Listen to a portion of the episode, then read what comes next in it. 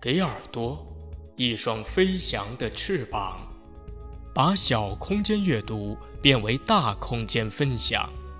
报刊选读，把小空间阅读变为大空间分享。各位好，欢迎收听报刊选读，我是向凯。本期节目选自《人民日报》。五天成为微整形专家，靠谱吗？宣称不用动手术，只需要打几针就可以让自己颜值爆表的微整形，受到了很多人的追捧。记者跟拍暗访，揭开微整形培训机构暴力敛财黑幕。所谓实操课，及学员两两成组互相打针，不菲学费换来的资格证书是假证，招揽生意全靠忽悠，谎称专家的讲师向学员售卖严禁私下流通的肉毒素、玻尿酸等。报刊选读为您讲述专家养成记微整形的内幕。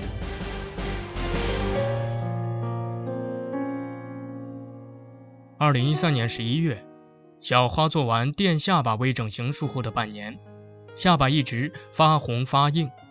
当初所谓的微整形专家建议她往玻尿酸里兑一些细胞生长肽，声称可以维持时间长一点。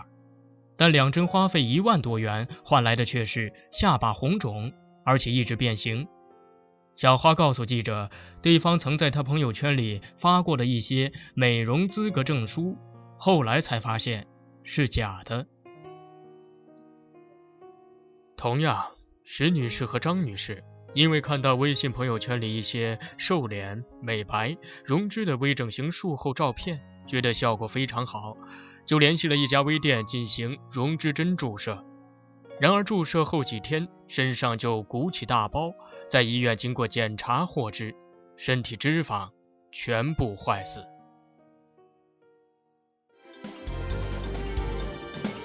记者调查发现，没有资质的美容院和美甲店开展微整形，并且经营得如火如荼，已经屡见不鲜。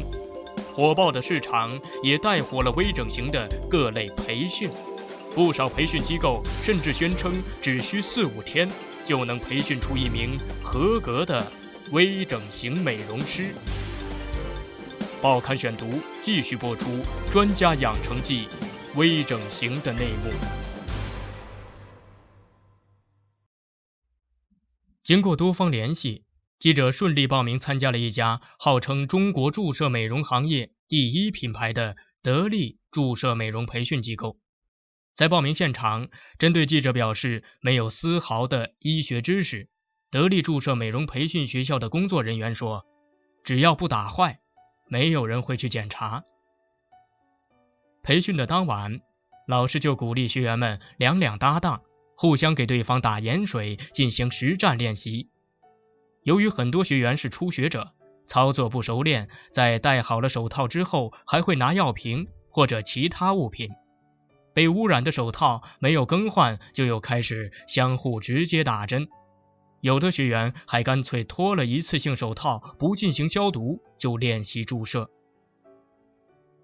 学员互做真人实验，在教室内不断上演。学员们选择同伴的太阳穴、鼻唇沟、额头、下巴、鼻子等多个部位尝试打针，甚至是太阳穴等一些敏感部位直接注射。对于打针的危险性，他们显得毫无顾忌。十三毫米的针头全部插进学员的太阳穴，对于意外出血，也只是用普通纸巾随意擦拭一下。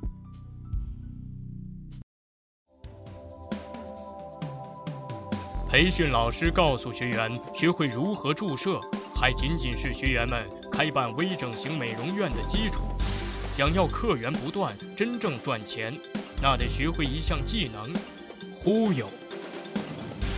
报刊选读继续播出《专家养成记》微整形的内幕。不少消费者在打了溶脂针后，都会觉得效果不明显。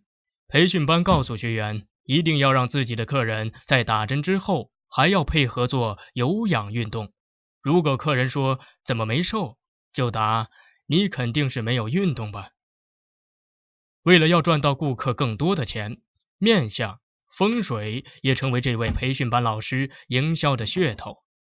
鼻子做完后，可以通过面相学告诉他：你的鼻子好得很，可惜你的下巴兜不住财，你的下巴要做长做翘，这样可以兜住财。整形医生不能速成，无资质从业属非法行医。空军总医院激光整容中心副主任医师王忠杰表示，短短几天根本不可能培养出一个整形医生。中国协和医科大学整形美容外科博士陈焕然告诉记者，随便找个房间进行微整形操作的话，风险肯定很大，只是这些被打针的人自己不知道而已。中国医师协会美容整形医师分会副会长郝丽君说：“微整形实际是一种医疗行为，现在存在的问题是，医疗美容属于卫生行政来管，比如说卫计委、卫生局、卫监所都可以进行管理，但是很多医疗行为都是发生在非法机构里，那么作为卫生行政部门就有点无能为力。”比如一些微整形的业务开展在一些理发店、会所、生活美容院，这些地方的审批都是由工商部门来完成，他们应该由工商部门进行管理，但工商只能管理它正常运营这部分，超出这个范围涉及到医疗美容这个范围的工商，他也没办法界定，很难管理。各位听众。以上便是本期报刊选读的全部内容，感谢您的收听。